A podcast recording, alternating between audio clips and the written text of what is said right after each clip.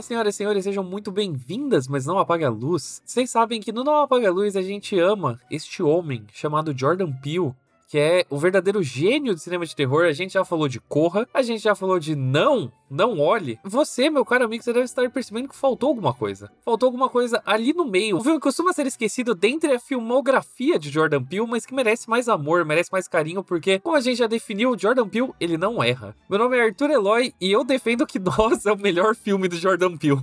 Nossa, eu, eu, nossa. É, de todas as coisas que ele falou, o Arthur ele começou falando, tipo assim, faltou uma coisa lá no meio. Eu pensei em três piadas. E eu fiquei, vou ficar quieto.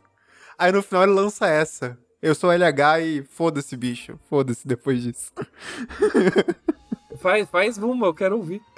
Não, a, a piada do meio, tá ligado? Pô, faltou uma pessoa no meio. Eu não entendi. Fal- Faltou alguma coisa no meio, entendeu? E relacionamento aberto. Ah, tu Não, pode. Ah, é uma terceira pessoa? É exato, gente. Uma Ah. terceira pessoa. Entendi. Hum, então tá bom.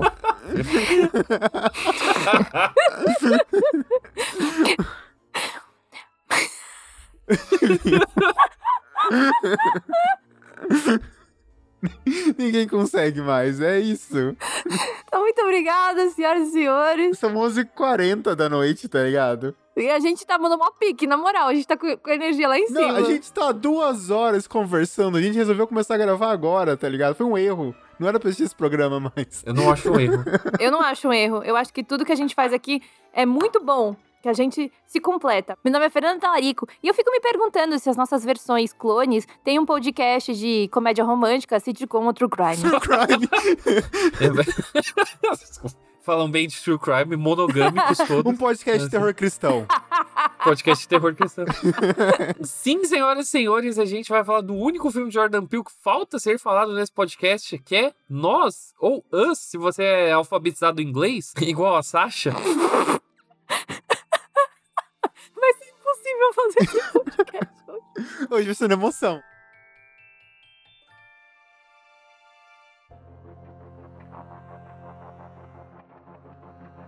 Então, caros ouvintes, inclusive, vamos começar esse podcast avisando que estamos no Letterboxd. No final a gente vai falar de novo, mas é só porque é a nossa nova rede social. E aí você me pergunta o que é um Letterboxd, aí eu percebo que você não é cinéfilo, você não é pau no cu. Muito obrigada por estar aqui, você é o que faz a gente continuar. Agora, se você sabe o que é um Letterboxd, aí você é um cinéfilo, você é um pau no cu, e aí você é um de nós, porque nós três temos, inclusive eu tenho Pro. Eu tenho É. prova também. Inclusive, a gente tem o Pro. E é isso, caros ouvintes. Sigam a gente lá. O que, que a gente tá fazendo lá? A gente publica o que a gente assiste. Enfim, ah, segue a gente lá, foda-se. E aí, vamos, vamos começar esse podcast, Ju. Eu, já que virou uma zona, eu queria dizer que eu acho Nós o filme mais de terror do Jordan Peele. Eu vou concordar e, dizer- e retratar a minha afirmação no começo, que foi só pra dar uma pontada, assim, né? Porque sei que muita gente odeia esse filme, não sei porquê. Nossa, que surto odiar, na moral. Absurdo. Em todos os outros episódios de Jordan Peele, eu bati muito nessa tecla de que um, Corra é um filme perfeito. Nope eu preciso reassistir, mas eu adorei também. Mas Nós é...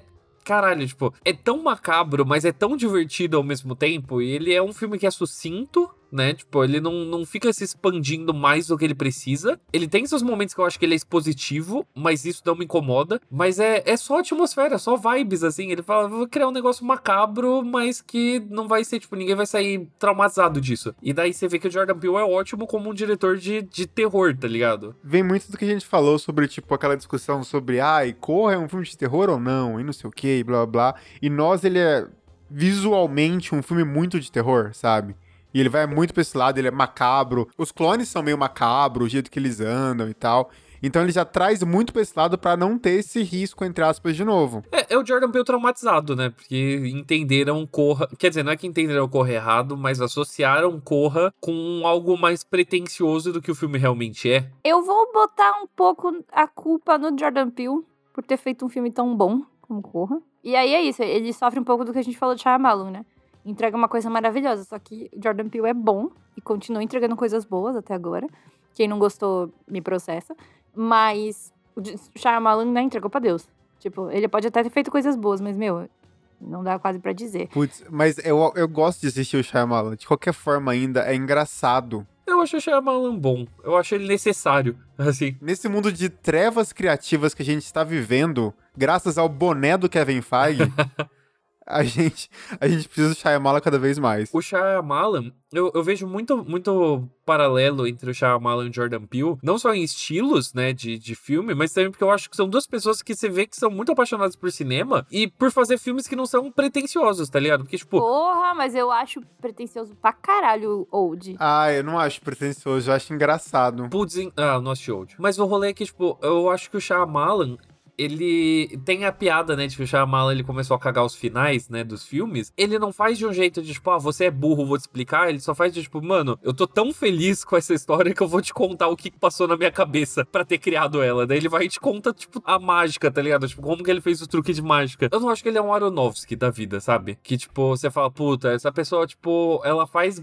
ela faz até que bons filmes, mas a personalidade, tá ligado? O culto de per a personalidade dessa pessoa é tão chato que você pega bode dos filmes. Tipo, Shyamalan, ele só tá lá assim, tipo, ah, o filme não deu certo, ele fala, beleza, toca pro outro e é nóis, tá ligado? Tem essa questão do, do Shyamalan e do Jordan Peele ser bons diretores, e é muito também, eu acho que por causa de referência. Se toda essa questão do Aronofsky, e existe toda aquela treta dele ter copiado Perfect Blue e ter feito Cisne Negro, e ele meio que não admitir isso, enquanto a gente pega diretores tipo, feito Shyamalan e feito o Jordan Peele, que tipo, o Jordan Peele em Us, por exemplo, tem todo aquele parque que é Lost Boys, sabe? É um cara que ele gosta do gênero, é um cara que ele quer brincar nesse universo do horror. E tem um ponto muito importante, tipo, chamar, acho que fica meio em cima do, do muro e o Aronofsky não aceita. Tipo, o Aronofsky não faz filme de terror. Eu acho Mãe um filme de terror. Não, mas eu acho real um filme de terror, porque ele me assusta, tipo, me assusta mesmo. Imagina um monte de gente na sua casa quebrando sua pia. Assustador. é... Inclusive, eu acho que a gente podia fazer mãe eventualmente aqui, hein? Mãe. Quê? eu achei que foi tipo o Fiuk com o Fábio Júnior, pai. Pai. Enfim. Né? Pai. Tá, beleza. E aí eu acho que o Aronofsky é um pau no cu, porque ele nunca vai assumir que ele faz filme de terror, porque ele tem cara de que acha que filme de terror é, é- é menos, né? E eu, o, e eu gosto muito disso do Jordan Peele, porque imagina se uma coisa que ele não faz é isso. Porque isso também é uma parada da academia, né? Acho que a gente. Dá pra criar um episódio só sobre falando como a academia despreza o gênero.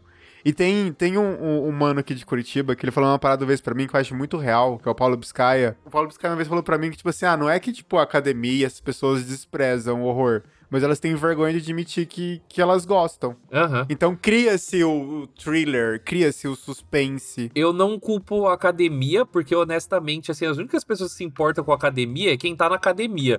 Você, meu amigo, que é pesquisador, eu queria te dizer que pau no seu cu, porque ninguém se importa. Queria dizer que tem mais gente que se importa com a academia. Os nossos ouvintes marombas! Ê, uma salva de palmas pra eles.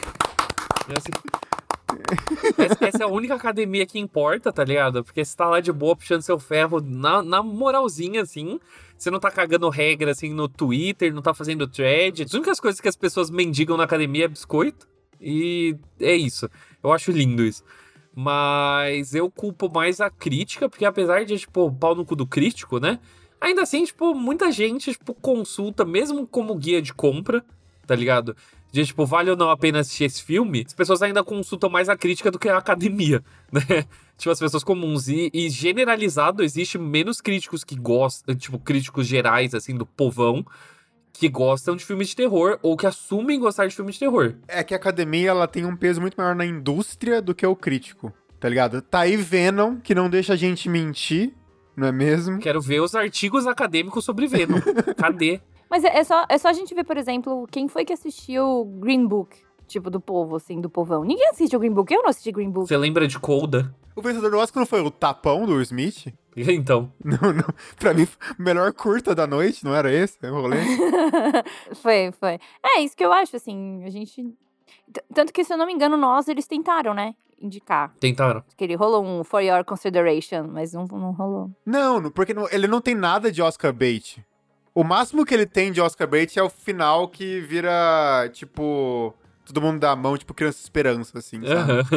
eu super acho, eu super acho que a Lupita merecia ser indicada, porque ela tá do caralho nesse filme, e eu gosto muito da trilha sonora, eu acho que a trilha sonora vale assim. Arthur Eloy, contem um tweet. O que, que se trata, nós? Pra quem não assistiu, nós, é, o filme foi lançado em 2019, ele acompanha uma família feliz, assim, pai, mãe, dois filhos, né? Bem assim, aquela família americana de comercial de margarina que vai passar um tempinho na praia, né? Vai, vai curtir a vida numa casa assim, tipo, na praia. Até que, eventualmente, durante uma madrugada, eles são atacados por invasores. Só que esses invasores são nada mais, nada menos do que versões bizarras deles mesmos. E isso acaba escancarando todo um plano de uma sociedade secreta de clones que viveram sempre no subterrâneo, emergindo para tomar o lugar dos clones deles, né? Acho que é tudo uma questão de perspectiva, né? Ele é um filme que eu sinto também que se encaixa muito no que a gente falou de No, de que as pessoas entraram muito armadas de tipo, cadê? Onde está a crítica social? Jordan Peele me fale, tá ligado? Quer dizer, mais especificamente, onde está a crítica racial? E que eu acho que de todos os filmes de Jordan Peele, esse é o filme que Jordan Peele foi mais longe de falar, cara, não é só porque você tem uma família negra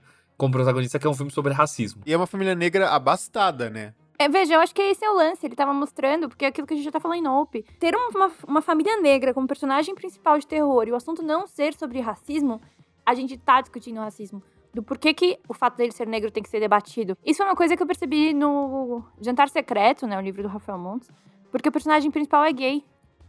E isso não muda em nada a trama. Tipo, ele tem os relacionamentos dele, ele pega uns caras e foda-se, não muda em nada a trama. E aí eu acho que essa foi a primeira vez que rolou um clique para mim do tipo, olha, ele pode ser gay e ser só gay? Tipo, o fato dele ser gay não vai implicar em nada. É claro que não é um problema quando a gente tá falando de Corra, por exemplo. Mas eu acho isso uma das coisas mais incríveis de nós. É só uma família rica negra. Ponto. Mas vocês lembram do surto da época? Qual que foi a discussão sobre isso? Especificamente, qual foi a discussão sobre isso? Alguém escreveu um textão sobre como Nós é um filme de, de racismo? Eu não lembro. Eu lembro de ver, assim, aleatoriamente no Twitter, tá ligado? Tipo, as threads e tudo mais, mas eu não lembro o que que apontava exatamente, tá ligado? Qual que era a crítica. Porque é, realmente é uma parada que passou isso. Isso quer dizer alguma coisa, tá ligado? Se ninguém lembra disso, é porque não faz sentido, sabe? Ah, é, graças a Deus, mas eu acho que é muito porque Nope enterrou. Mas então, é isso que eu falo. Eu acho que ainda bem que ninguém mais fala sobre isso. Porque daí a gente consegue discutir minimamente, né, de uma maneira inteligente Nope. Porque daí a gente não fica punhetando do tipo, nossa, cadê o racismo? Cadê o lance do racismo? Assim, ele tá lá quando a gente fala do Joker, Joker, Joker, Joker, Joker, é, esquecido e do apagamento da história das pessoas negras. Mas, cara, isso, isso que eu falei, não tá no top 3 coisas que são real discutidas, né? Da mesma forma, né, que Nope não é um filme de mensagem, nós também não é.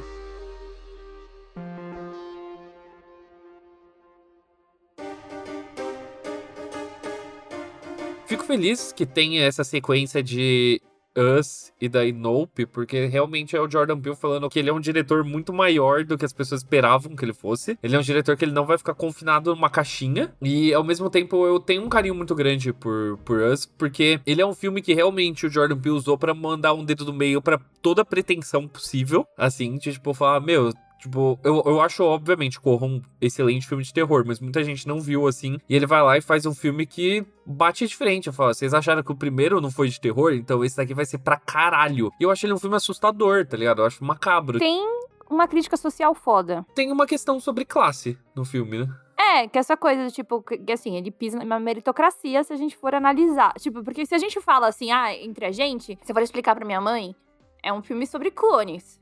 Tipo, os clones em emergem e estão, tipo, tentando o lugar deles. Só que daí tem aquela coisa de meritocracia. Porque no final tem um grande plot twist e mostra que, tipo, se a menina que era o clone tem as mesmas condições que a menina que não era o clone, elas são iguais. E aí, tipo, tem esse lance. Corra, não dá pra gente desassociar a crítica social do filme.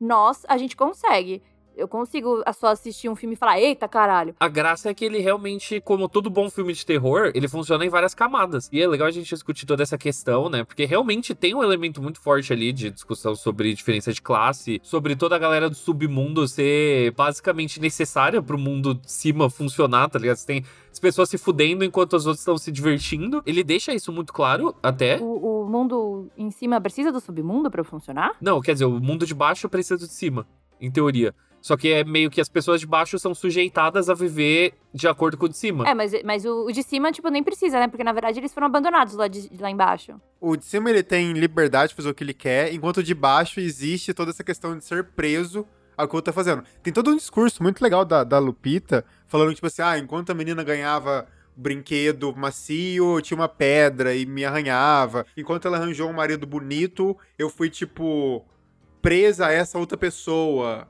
sabe?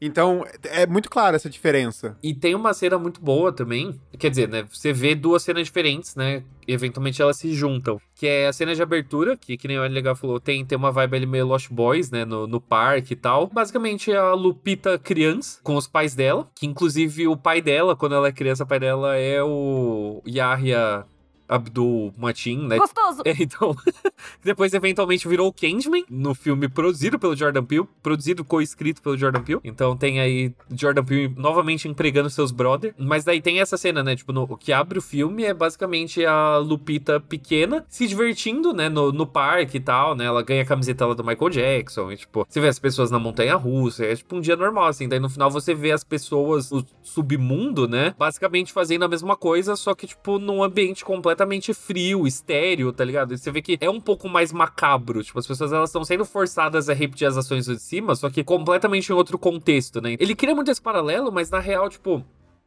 eu acho que dá para você deixar a crítica de lado, não é o ponto-chave do filme você desvendar, tá ligado? As pessoas acham que todo filme de Jordan Peele é um enigma, assim, que você precisa resolver e, e nós já começa a falar, não, não é isso. E legal é se você resolver, mas você não ganha, tipo, prêmio por isso, né?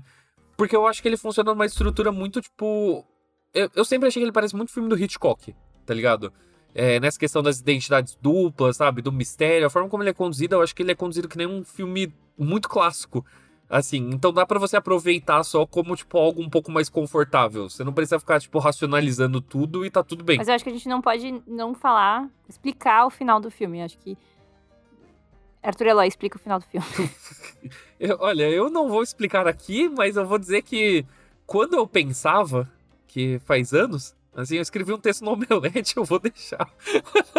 eu vou deixar na bio. Eu não tô pedindo pra você explicar, tipo. O que acontece? O significado, né? Tipo. É, não, isso aí, porra. Você tá me estranhando? É, então, achei, achei fora, achei fora de tá personagem tá da. Fer, tá ligado? tá me estranhando.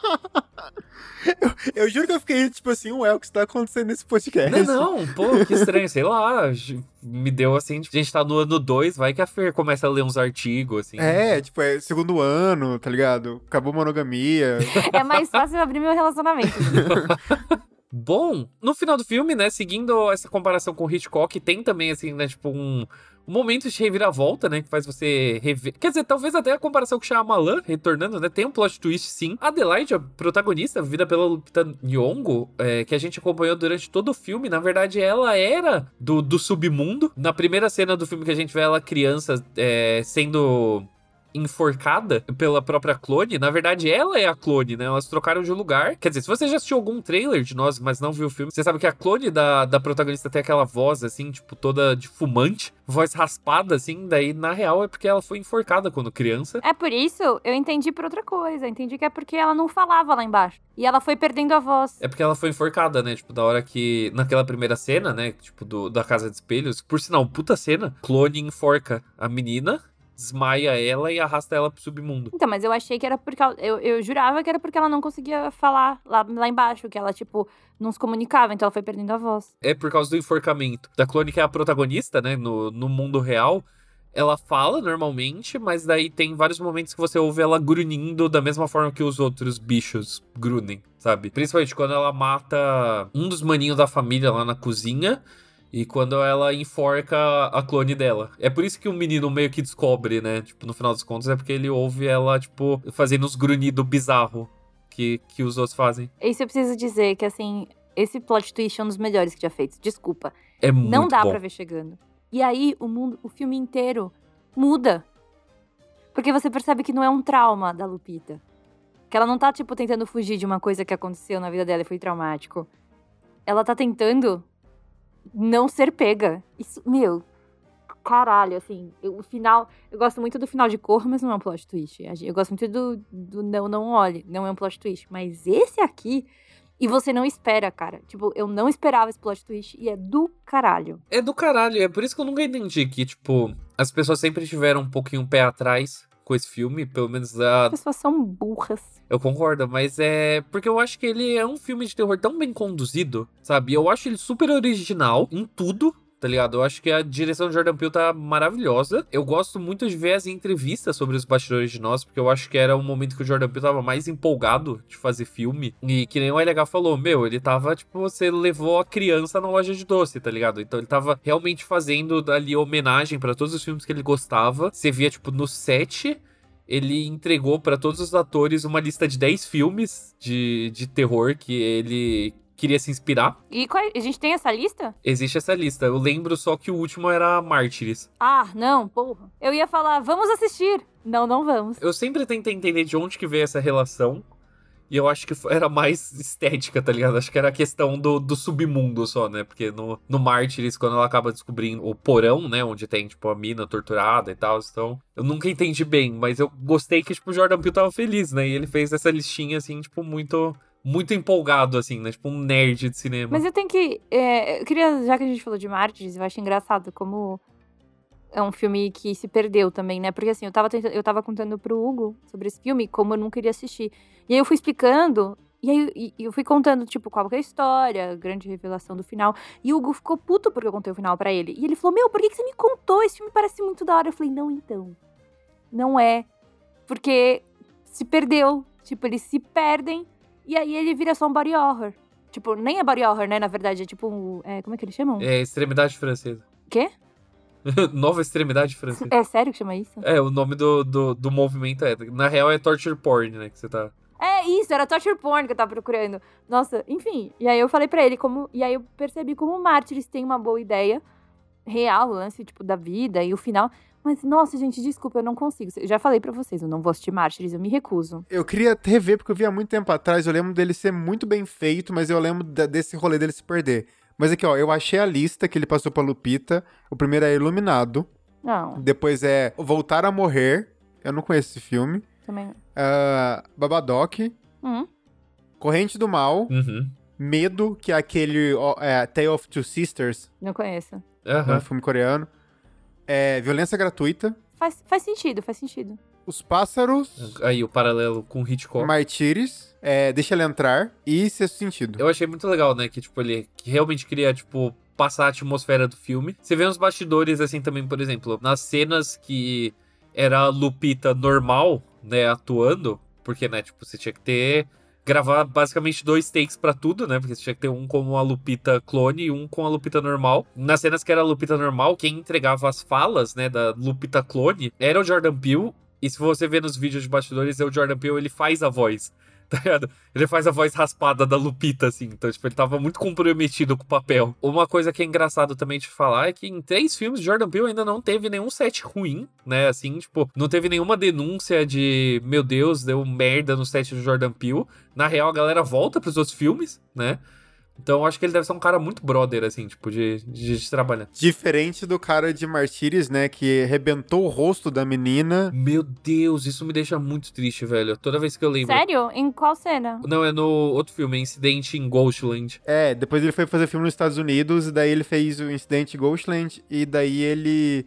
Tem uma cena que tem, tipo, ela tem que bater num vidro, e daí ela, ela fala: ah, pode bater com força, tá tudo bem, não vai quebrar. E daí ela achou que era, sei lá, tipo de açúcar ou, ou, né, uma coisa de sete. E daí ela bateu com muita força, quebrou e rasgou o rosto dela. Ela ficou deformada. E a mina ficou desfigurada, velho. Essa é a pior parte. Tipo, até hoje, assim, tipo.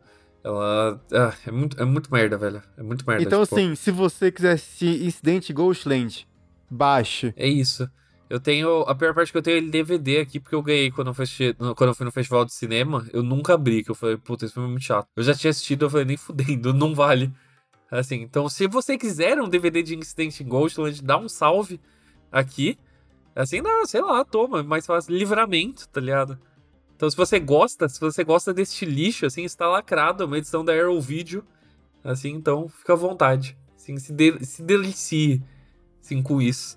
Enfim, eu gosto muito de Us, porque realmente dá pra você perceber que o Jordan Peele se divertiu em criar um filme. Eu acho que ele é bem humorado, mas eu não acho que as piadas realmente interferem a tensão. O que é até algo, se eu fosse um cuzão, assim, e fosse reclamar de alguma coisa de Nope, o que eu não sou um cuzão, eu não vou reclamar de Nope, mas se eu fosse reclamar de alguma coisa, é que eu acho que o ritmo de Nope é um pouquinho mais inconsistente nesse quesito de, tipo, alternar entre tensão e humor tá ligado? Eu acho que ele puxa muito mais pro humor do que pela tensão. Quando, te... Quando ele faz tensão, obviamente, é incrível. Quando ele faz humor também é muito bom, mas ele pesa muito mais pra um lado do que pro outro. E eu acho que em nós tá um pouquinho mais orgânico. Eu acho que em nós é mais orgânico e, e, funciona mais do que em Nope, tá ligado? Ou até em Corra, assim.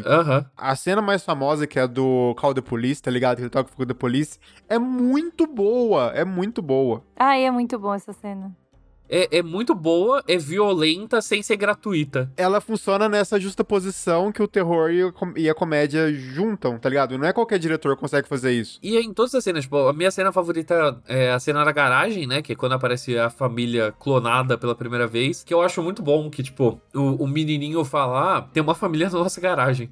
Eles ficam, o quê?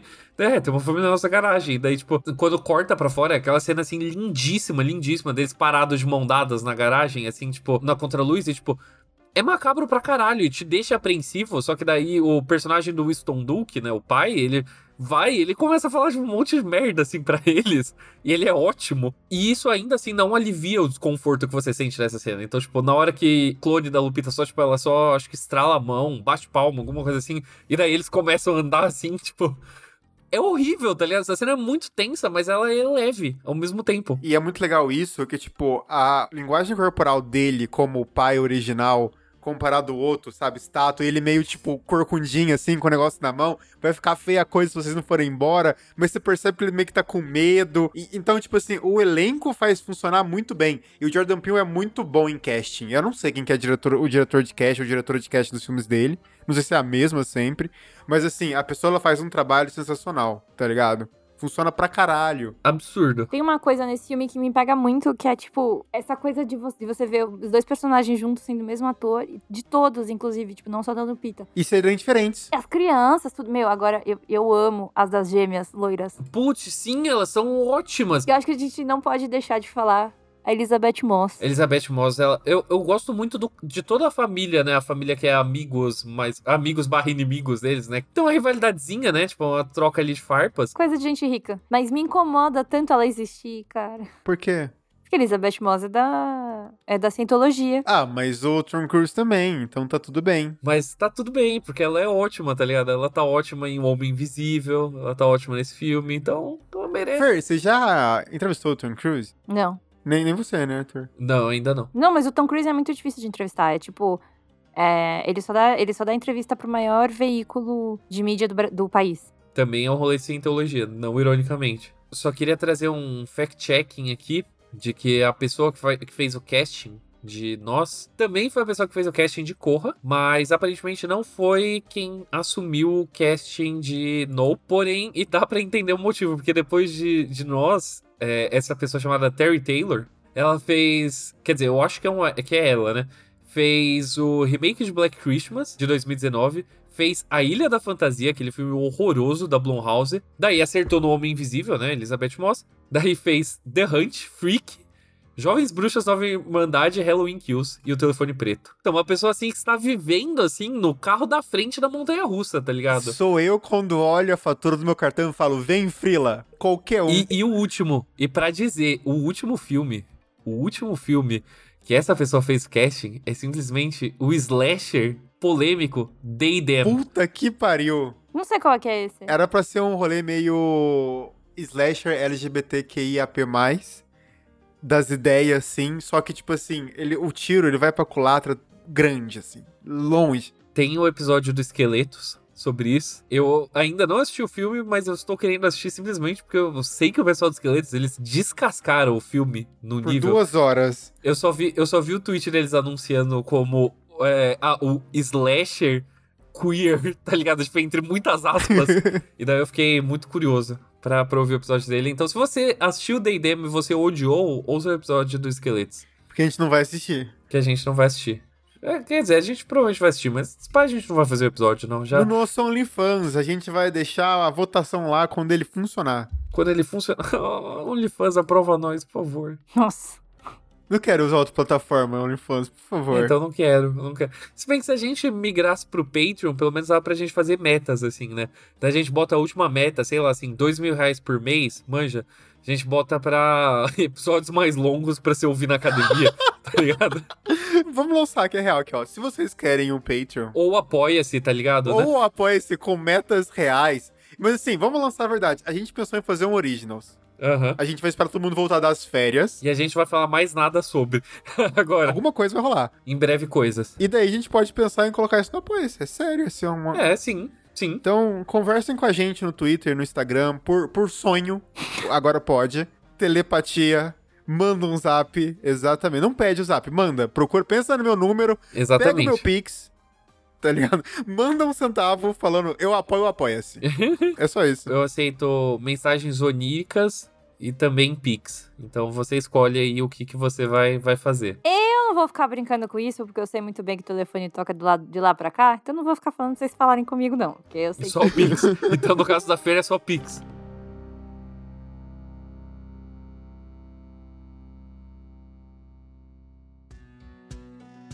Não, calma. A gente tem mais alguma coisa pra falar do filme? Deixa eu pensar. Acho que não, né? As cenas de ação, assim, tem umas coisas que explodem, né? Tem umas coisas que explodem, tem carro pegando fogo. Gente dando a mão, gente estranha, gente feia, sangue pra caralho.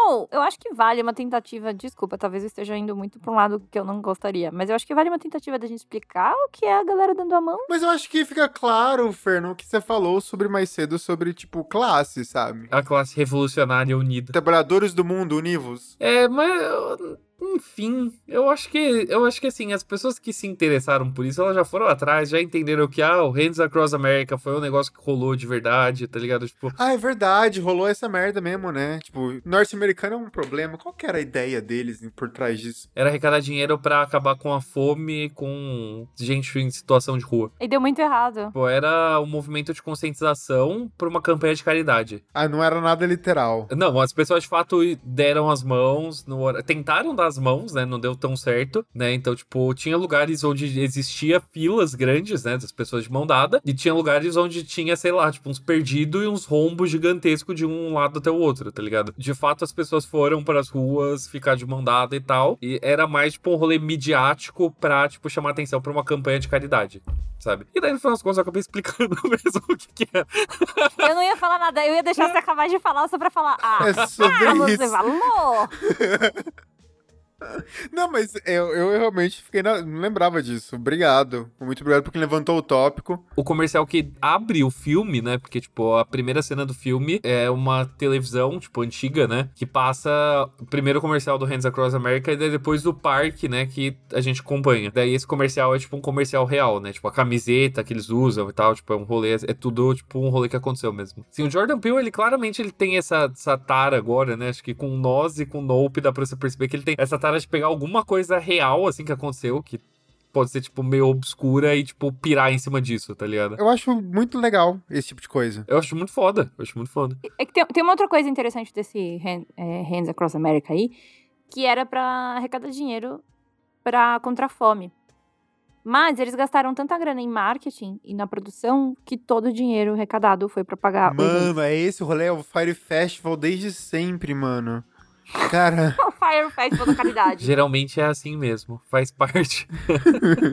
E a última coisa só que eu queria pontuar antes da gente encerrar, que eu falei muito que eu gosto do Jordan Peele fazendo, basicamente se divertindo, falando, quero fazer um filme de terror que não é o filme de terror que eu assisto, mas sempre que eu penso nesse filme, me vem a música na cabeça, que é a música tema não oficial, né, do I Got Five On It, que tem até a cena deles cantando no carro, sabe? Que fica, ah, não, na real isso é uma música sobre maconha, e eles ficam tipo, putz, não era para as crianças saberem disso. O Jordan Peele, ele disse numa entrevista que ele só escolheu a música porque ela tem aquele, eu não sei se é um teclado, né, ele tem tipo um pianinho, que ele falou, mano, isso parece, tipo, saído de A Hora do Pesadelo, tá ligado? Parece, tipo, uma música clássica de slasher E daí ele pegou a música e, tipo, criou, né? Tipo, é, obviamente com o compositor, eu esqueci o nome do compositor dele agora. Mas cria essa versão, assim, né? Que, tipo, fica só nesse pianinho, vem, tipo, o violino, tá ligado? Cria, tipo, um bagulho que é meio amedrontador, sabe? É, mas é, tipo, um remix de um rap clássico. Eu acho muito foda, que é basicamente ele falou, ah, precisava de, um, de uma música tema também. E super funciona. Exatamente, porque no final das contas o set é pra se divertir. Se você tá no cinema e tá sofrendo,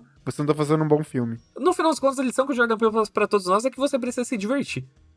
Você precisa ser feliz, né? Essa é a grande moral que você tem tirado dos filmes de Jordan Peele, é que bom que o Jordan Peele está feliz fazendo os filmes e a gente vai sempre assistir.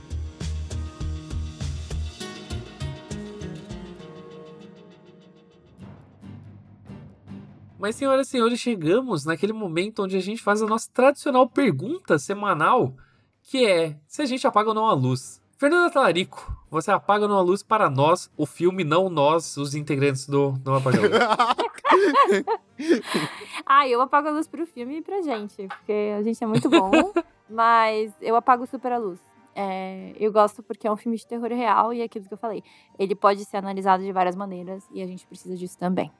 E você, Luiz OLH, você apaga ou não a luz para nós? Eu apago ele de mão dada com vocês. A gente segura assim e apaga a luz. Olha que bonito. E, enfim, Arthur Eloy. Eu não posso falar o último sobre o nome dele, apesar de eu saber esse segredo. Porque eu exorcizo o Arthur. Então. É tipo um demônio.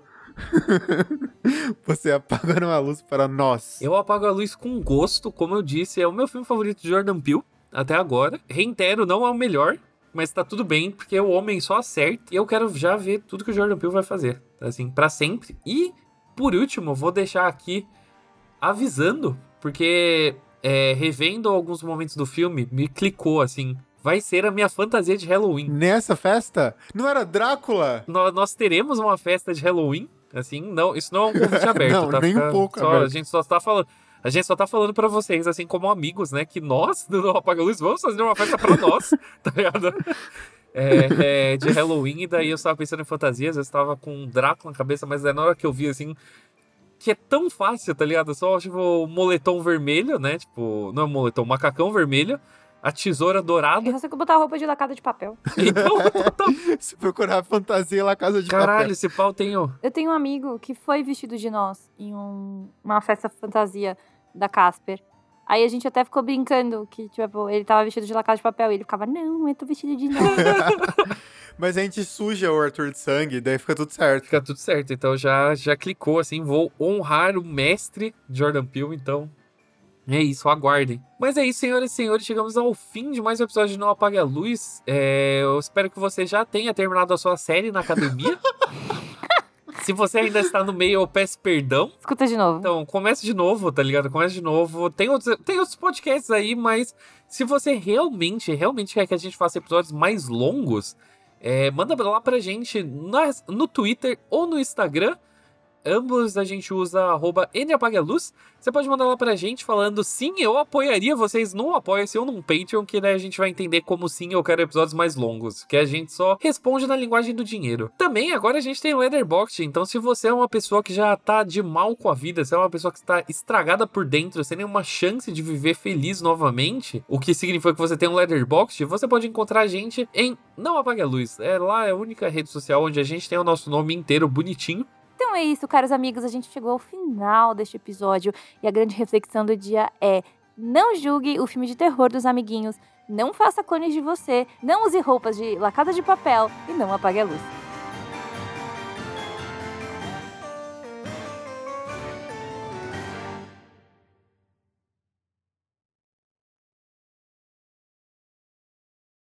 São 11h45 da noite, a gente está reunido aqui simplesmente pelo nosso amor por esse podcast, pelo nosso amor por todos os nossos ouvintes que estão aí pegando pesado na academia e também pelo homem Jordan Peele.